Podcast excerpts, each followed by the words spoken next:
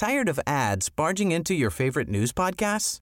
Good news. Ad-free listening is available on Amazon Music for all the music plus top podcasts included with your Prime membership. Stay up to date on everything newsworthy by downloading the Amazon Music app for free or go to amazon.com slash news ad free. That's amazon.com slash news ad free to catch up on the latest episodes without the ads. Välkomna till min filosofiska salong. Idag har jag bjudit in Åsa Larsson, författare. Väldigt roligt att se dig i ett sånt här sammanhang. Ja, jag är jätteglad att få vara på salong. Och du har eh, mitt emot dig Per Slingman som är veteran och varit där två gånger förut. Precis. Vad ska man säga? Föreläsare, författare idag också. Men de flesta kommer fortfarande ihåg dig som eh, vad ska man säga, arkitekten bakom de nya Moderaterna. Låter fint. Och då tänkte jag börja med en fråga och ni där hemma, det här är ju också en podd som man kan lyssna på, så ni kan gärna hänga med på det här eh, och fundera över vad bestämmer ett värde? Och sen vill du börja? Jag ville det. Ja, men jag tänkte direkt, jag är ju, berättelser är ju mitt yrke. Och, och, ehm, och det är ju vår gemensamma, eller min egen, berättelse om en människa eller en sak eller ett, en företeelse som bestämmer dess värde. Om vi är överens, ja, men du- det har ju du koll på bättre än jag, är vi överens om, mm, om att eh, en, en sedel är ett eh, betalningsmedel som är värt någonting, så då är det det. Men så fort vi inte är överens om det längre så är det bara en bit papper. Mm. Sedlar är ju bra tycker jag, för att det står tusen på en och hundra på en och det är ändå samma typ av papper. Och det är ändå så att alla, precis som Åsa säger, är överens. Vad tänker du när jag bara spontant Jag tänker att det är... Är det pengar som kommer nej, i ditt huvud? Ja, eller det som, det som är beräkningsbart. Det som är intressant i vår tid är ju att det är så mycket mer som är beräkningsbart. Alltså titta bara på det vi har i vår hand, i fickan nu, mobilen. Helt plötsligt så kan du räkna, du vet dina hjärtslag, du vet hur många steg du går, du vet hur många likes du får. Och på något sätt så styrs ju den här frågan av värde till det som är beräkningsbart. Så jag skulle vilja vända på frågan också, att, att fundera på vad har vi för valutor? För problemet kanske är att vi tenderar att mäta det. Vi, vi mäter det som går att mäta såklart och vi bedömer värde på det som går att bedöma värde. Vi har inget värde för exempelvis goda gärningar eller sånt där. Det har varit väldigt intressant att fundera, att vända på hela resonemanget och fundera på hur kan vi mäta sånt? Men som vi skulle vilja definiera som ett värde. Mm, valutor, då tänker man ju på pengar. Det är ekonomiska, precis. Mm, det är det Och- du menar. Mm. Och, det, och det är också väldigt intressant. I den enkla teorin kan man säga att det beror på utbud och efterfrågan. Det är som ekonom. Jag är också själv ekonom. Så. Mm. Men jag vet, jag har en vän till mig som är gallerist som brukar berätta för mig hur, hur kan man sälja något, ett litet verk Mm. för ett par miljoner kronor. Och då säger han så här, du måste sluta se pengar som ett värde. Utan du måste se, se det som ett antal nollor och sen så får du se vad det betyder för dig. Så då måste man göra om, man måste transferera, och det är ju berättelsen, du måste transformera värdet till det som är skälet till varför du köper någonting. För jag tänkte häromdagen, jag fick i present två jättefina muggar. eh, Kaffemuggar och jag tycker de var jättefina. Så kom det hem någonting med som de där är hur värdefulla som helst. Och så googlade jag på dem. Man ska inte göra som man får presenter. Men det gjorde. jag. Och då blev de plötsligt ännu mer värdefulla fast jag tyckte väldigt bra om dem innan. Eh, och då var jag väldigt påverkbar alltså från utifrån sett. Vad intressant. Om du inte hade tyckt om dem innan och tänkt undrar om den här personen märker att jag har slängt dem. Och sen så kommer någon och säger de där är värda hur mycket som helst. Ja, det är Vad intressant. händer då? Hade jag omvärderat det direkt då Ja. för att jag är så Är det jag påverkbar? som, är det jag som har, nu har jag dålig smak som inte förstår eh, värdet. Ja. Men, men jag tänker på det du pratar om är ju berättelsen. Och den ligger ju i betraktarens öga eller den som le, läser och värderar det. Är det här en bra eller dålig berättelse? Vem bestämmer det? Finns det absoluta värden när det gäller en berättelse? Alltså, ja, men det där kan man ju prata om jättemycket. Vad är, eh, vad är läsvärdet? Vad är, eh, prata, är det någonting som ska vara litterärt eller eh, är det någonting som bara ska vara läslust för mig som bara läsare som inte, som inte har läst, läst litteraturhistoria och sådär så är det ju bara, värdet är ju att få gå in i en värld som jag inte vill gå ut ur. Det tycker jag är liksom det stora läsvärdet med en, med en Mm. bok då till exempel. Du, tänk, du sa ju det här med sed, sed, sedlar och Per tog direkt som ekonom upp valutor. Är det det man direkt associerar till pengar och värde? Nej, jag tänker att, att folk associerar... Alltså det, det, det handlar nog om, om när man tar upp frågan också. Så här, men det, en jättevanlig fråga som folk ställer varann är liksom så här, vad, vad, skulle, vad tar du med dig ut ur, ett brinn, ur, ut ur ditt Ja. brinnande hus? Så om vi bortser från allt som är levande, då, barn och, och, och djur och så. Eh, Vad tar du med dig då? ja, men alla nästan svarar foton i min, i min generation och, Mm. och, och uppåt. Mm. Vad svarar ni? Mm. Vad tar du med dig? Jag, jag skulle tänka att ta med mig livet. alltså, ja, men Ja, börja Men med det, det. Alltså, ja, men det var ju, om man bortser från det nej, då. men jag skulle nog också ta med mig foton eh, och sådär. Men det är nog mer, för jag skulle, eller jag skulle nog ta med min dator. Det tror jag. Eh, och det, numera är det intressant för värde, det är någonting som går från att vara det här materiella, att äga någonting, till någonting mycket mer immateriellt. Jag brukar tänka på musik exempelvis. Det var det så tidigare att man ägde sin CD-samling det var fysiska ting. Nu äger man sin låtlista. Man äger sin stil, man äger sin smak. Eh, och, och där någonstans tror jag att, att det liksom, jag brukar tänka så här att, att eh, ju, des, man har en lust som människor och ju mer man kan liksom blicka inåt och försöka liksom förstå och bejaka sin egen lust. Värde är ju sen det som ligger nära lusten. Och Det är väldigt intressant också om man tittar på pengar. För är det någonting som vi som människor uppenbarligen värderar mer idag så är det ju upplevelser. Och jag brukar titta på krogarna och man märker att man kan uppenbarligen ta mer och mer och mer och mer betalt. Men så frågar man så här, är det bara människor med väldigt mycket pengar? Nej, säger de, det är inte alls så. Utan det finns någon som kan spara i flera månader för att göra ett krogbesök. Och då har det ett enormt värde. Så att, så att på något sätt så tror jag att det är en väldigt stark förändring det här. Det som vi har haft som värde materiellt, att äga. Att äga kommer bli något helt annat tror jag i en tid när vi lånar och delar. Det är det självuttryckandet, det är stilen, det är någonting annat. jag tycker det är väldigt bra som Åsa tog upp. Vad tar man med sig om det börjar brinna? Fast den bygger på det materiella. Ja, jag skulle säga nej. att idag behöver man inte ta med sig Nej, men det var det jag tänkte direkt. Jag skulle nog stå lite förvirrad. Ja. Först skulle jag tänka Min på dag. naturligtvis mig och hunden och Mm. barnen och min man naturligtvis. Bara, det- Vi måste ut. Men sen skulle jag nog inte tänka som man gjorde för albumen och så. För jag skulle nog Mm. eh, förhoppningsvis tänka att de har jag i, min, i mitt moln där någonstans. Mm. men eller absolut. Mm. inte ens ta med datorn. För jag har redan lagt över de där manusen på en central, liksom, Mm. ett moln. Så att det är nog människor som blir värdet. Mm, tror jag också. Det Eller levande. Jag som kommer från eh, Norrbotten, då, som jag, jag tänker på hur folk också alltid pratar med mig om naturen. Mm. Eh, värdet av att kunna dricka vatten direkt ur en jock. Mm. Eh, värdet av att vara i en riktigt gammal skog. Eh, att, att det är ju också sån där, alltså, och, och vems är skogen? Den är min just nu när jag står inuti den och upplever den och, och är den nära. Det Vilket ingen är roll. fantastiskt i Sverige får man tillägga ja, med verkligen. allemansrätten. Ja. Mm. Mm. Jag, jag, jag tänker ändå du som ekonom på börsen, Mm. här börspsykologi är ju intressant. Alltså, Det går bra, det finns inga Mm. yttre tecken, arbetslösheten minskar och så plötsligt så blir det ett, som nu Mm. alldeles nyligen här för några år sedan, ett eh, börsfall. Ja, det, men det beror väl... Och så börjar, följer alla efter och börjar tala katastrof och vad ska Ja, ja, hända ja. nu? Och sen några timmar senare går det upp igen. Mm. Ja, men jag, jag brukar också tänka på det att, att man, man måste ta det lite lugnt när det gäller allt det här konjunkturella Mm. som ligger utan man måste kolla på det som är strukturellt i förändringar och sådär. Men när det gäller värde och aktier exempelvis så är det väldigt intressant för det är egentligen, man värderar egentligen inte ett företag som det är nu. Utan man värderar alltid förväntningen om framtiden.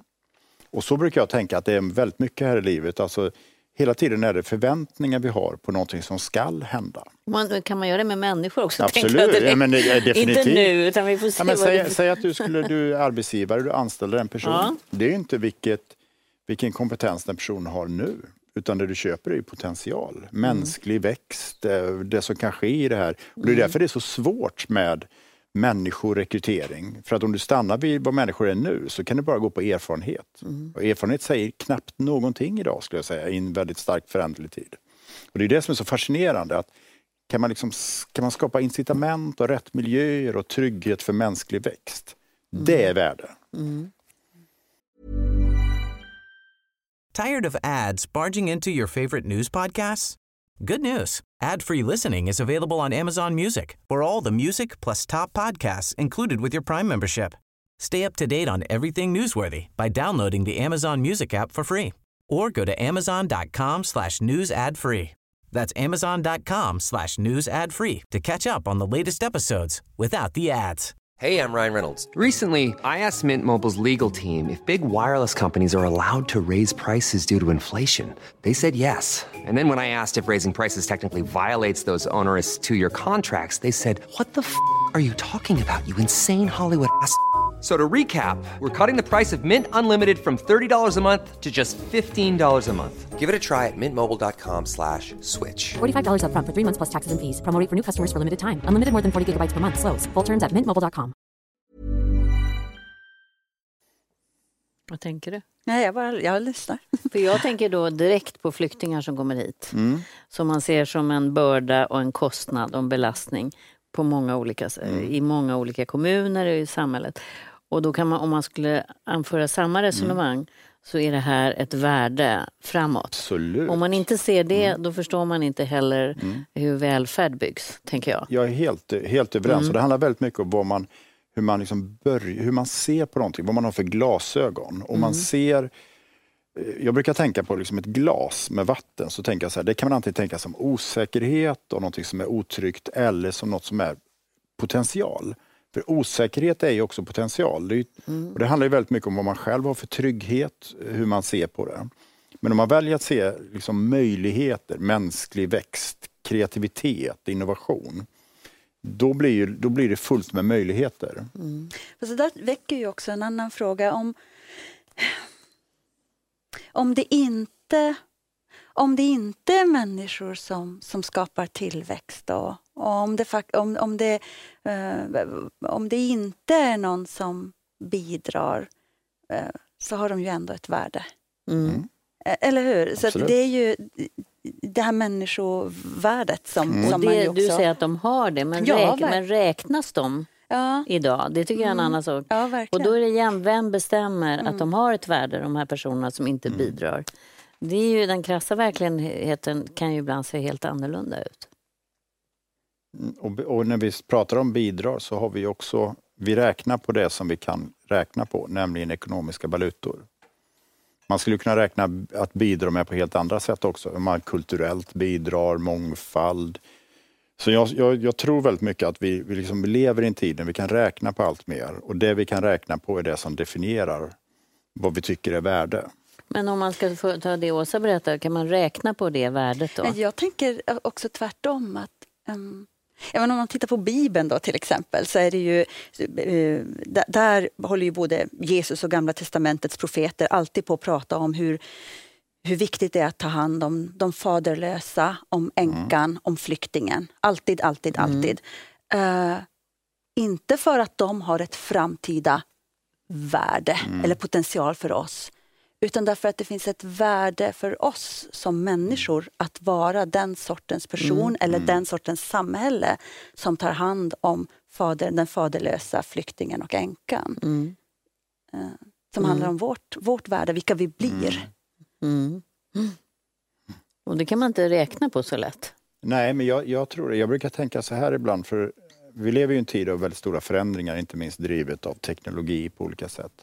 Men jag tror att människan är väldigt konstant. Och det här är en del av människan. Vår känsla för rättvisa. Ehm, och det är också så att vi lever i ett samhälle som är allt mer öppet och transparent. Och är det någonting som, som vi egentligen har svårt för oss andra människor så är det egenintresse. När man sätter sig själv före andra. Så jag, jag håller helt med dig att det är både någonting som är djupt mänskligt eh, men jag tror också det är någonting som vi inser intellektuellt skapar ett bra samhälle i grund och botten. Mm att vi tar hand om varandra. Och man har ju mätt det här, vad är lycka? Om du får välja Mm. mellan att ge bort pengar eh, eller att behålla dem själv så har man ju mätt till och med. Mm.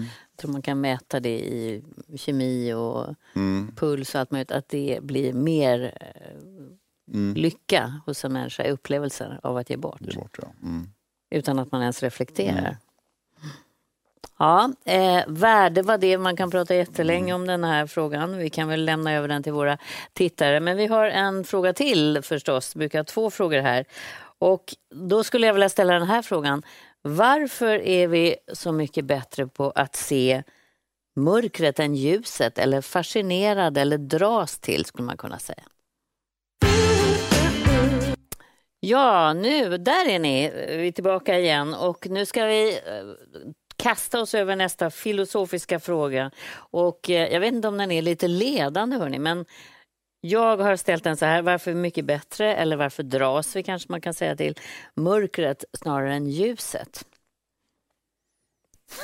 Ja, Ja, jag började sist. Ja, du börja din då? tur. Ja, jag, jag får väl göra som eh, Carl Bildt gör ibland, att redefiniera frågan. Jaha, Eh, men jag, jag, på inte, jag är inte helt säker på att det är så fullt ut. Så här. Och, eh, men jag, jag kan också eh, anklaga mig själv lite där, för jag tenderar faktiskt att se tillvaron och även framtiden i ganska ljusa färger.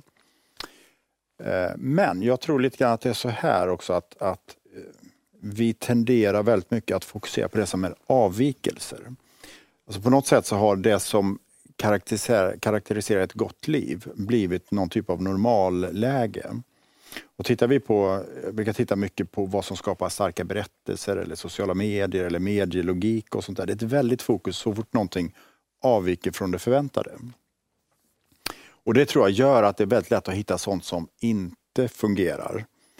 Eh, nu är jag inte riktigt inne på det här liksom med ljus och mörker, men varför vi snarare tenderar att se problem snarare än det som fungerar.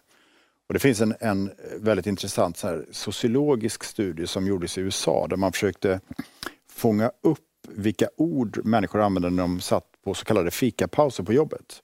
Och sen så räknar man om det till positivt och negativt värdeladdade ord och konstaterade, den jag läste, att av de 24 mest använda orden så var 18 negativt värdeladdade. Så uppenbarligen tenderar vi att prata om det som inte fungerar snarare än att uppmärksamma och bejaka det som fungerar. och varför gör vi det då? För att vi på något sätt, tror jag, tar det goda livet för givet.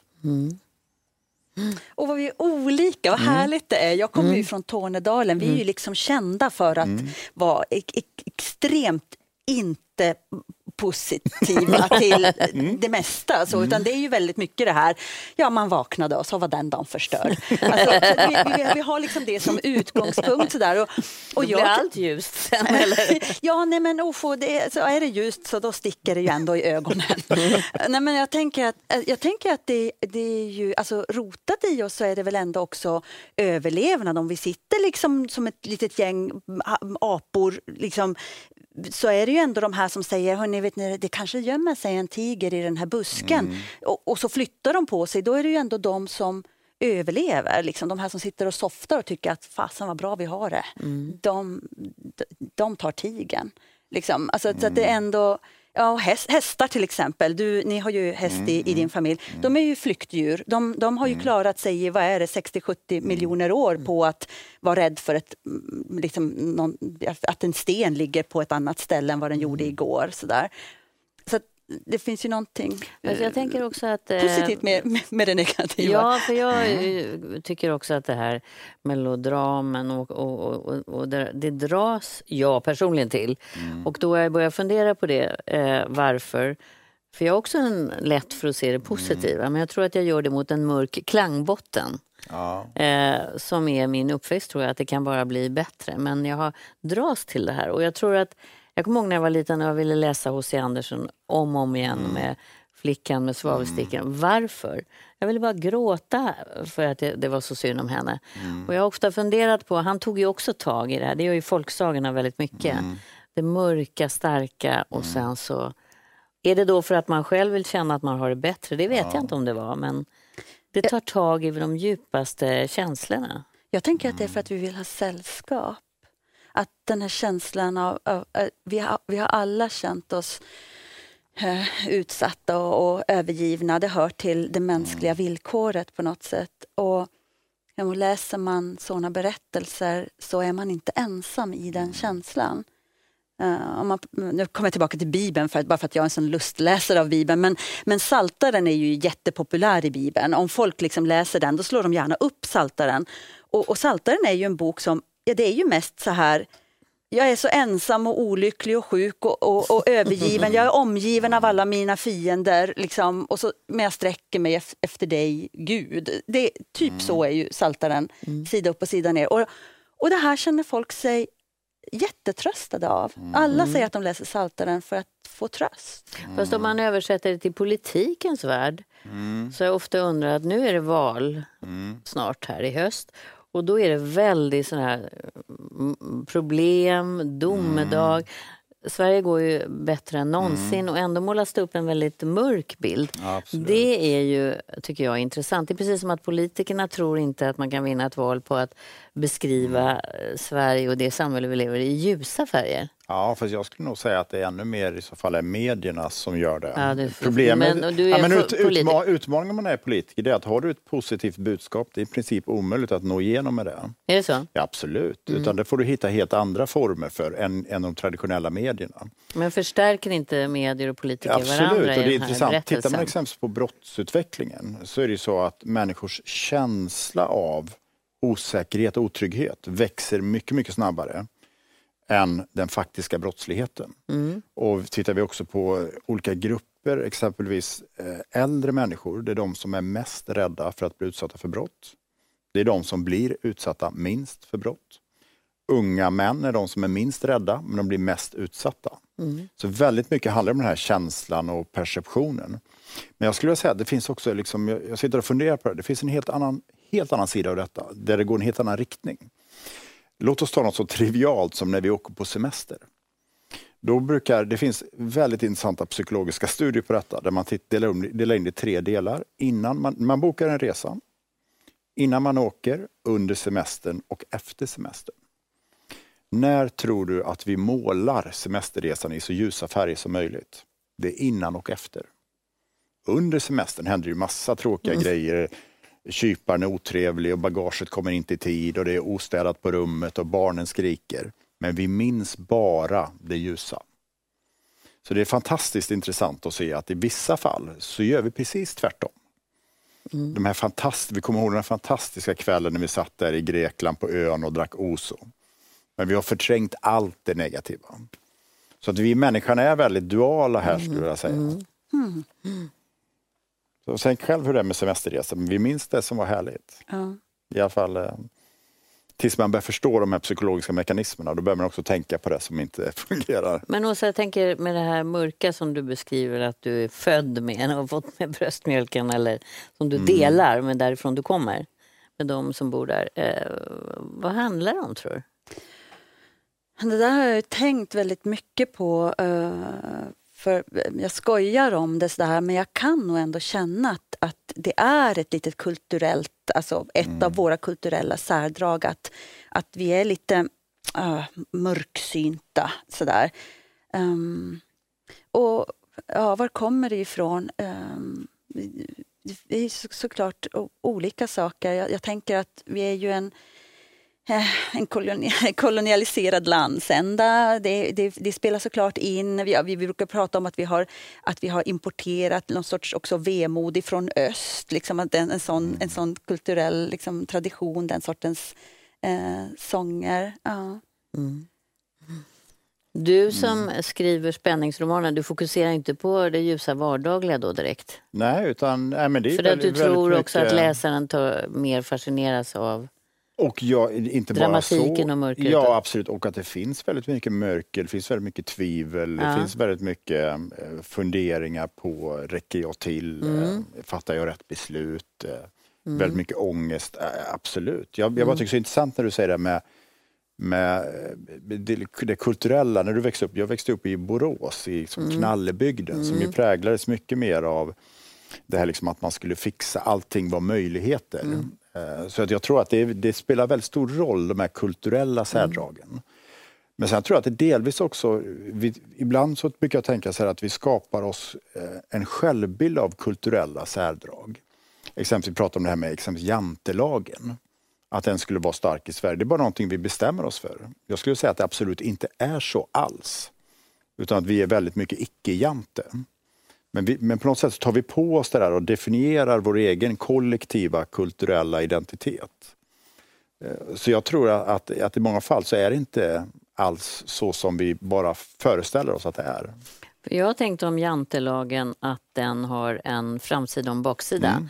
Och att den andra sidan, eh, som man skulle kunna säga i Sverige och positiv, är att alla ska med på vagnen.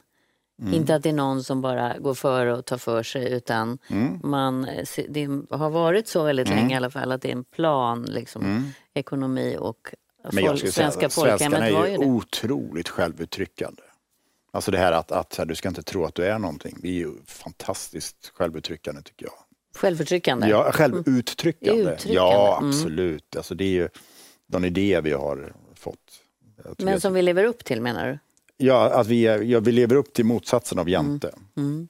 Mm. Tycker jag absolut. Ja. Vi fantastiska. Titta på, ja. vi tar för oss, eh, det förstärks med sociala medier, vi är, liksom, vi är modiga, ja, vi vågar uttrycka oss. Vad sa du? Ser du det som något nytt Nej, men det eller har det varit så? Det förstärks. Okay. Mm. Alltså sociala medier är intressant för att också man talar om det här för att helt plötsligt så får man ju möjligheten att gestalta sin egen identitet. Eller får möjligheten eller känner ett tvång att göra det. Därför att där kan du plötsligt gestalta bilden av vem du skulle vilja vara.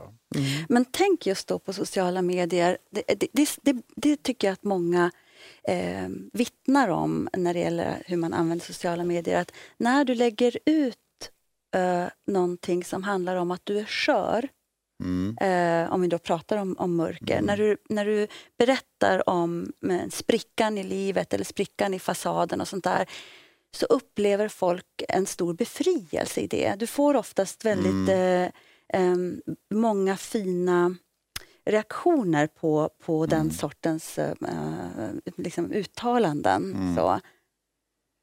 Mm. Nej men absolut, och jag tror det här att våga vara bräcklig, eller att våga vara mänsklig den delen, i en värld som ju är väldigt eh, alltså stiliserad, alltså på något sätt nästan stil stilren i någon mening, att man försöker hela tiden ha en fasad som snarare går före.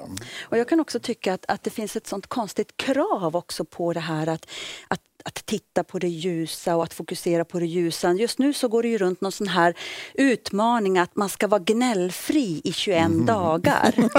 ja, men 21 sekunder och sen är man ju rökt. Alltså jag tycker, och, men, men om man nu inte skojar om det så kan jag känna att ibland, alltså men titta på, ja, men på kvinnor till exempel som har 6 000 mindre i månaden i pension i snitt därför att dels så tar man hand om barnen och, och nu generaliserar jag men, mm. men så har man också så, många kvin, kvinnodominerade arbetsplatser är så sugiga så att man inte klarar av att jobba heltid. Så här.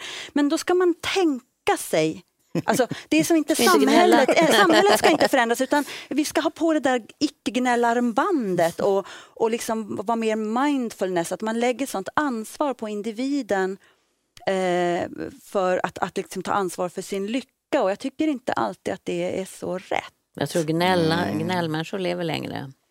De får ja, mer utlopp för det där ja, än att hålla alltså, det inombords. Ja, jag tänker att, att vi åtminstone... Alltså, gnäll är ju ett sånt negativt laddat ord. Men alltså, man kanske inte, visst, man, ingen ska, man ska inte fastna i ältande men jag tycker det är hemskt när det börjar vara liksom skambelagt mm. att uttrycka själslig eller kroppslig nöd. Mm. Mm. Men jag, jag, ja, jag tänker också på en annan sak och det är det här ordet problem har jag alltid tyckt var väldigt intressant. Som vi har en väldigt, det är en väldigt negativ laddning.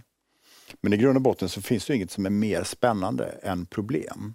Därför att leva i en värld helt utan friktion, helt utan problem, tror jag vore en väldigt trist värld. Och att problem är egentligen väldigt intressanta därför att på något sätt så vi lever också med en dogm egentligen om att vi, allt vi gör ska vara erfarenhetsbaserat. Men väldigt mycket mänsklig utveckling sker ju när vi liksom gör saker och ting som vi inte har erfarenhet av. Mm. Så du, kan vi börja se problem som faktiskt någonting som är väldigt spännande och positivt. Det får bli sista ordet. Mm. Bra, det var därför du blev politiker nämligen. Ja, exakt. Tired of ads barging into your favorite news podcasts? Good news. Ad-free listening is available on Amazon Music for all the music plus top podcasts included with your Prime membership.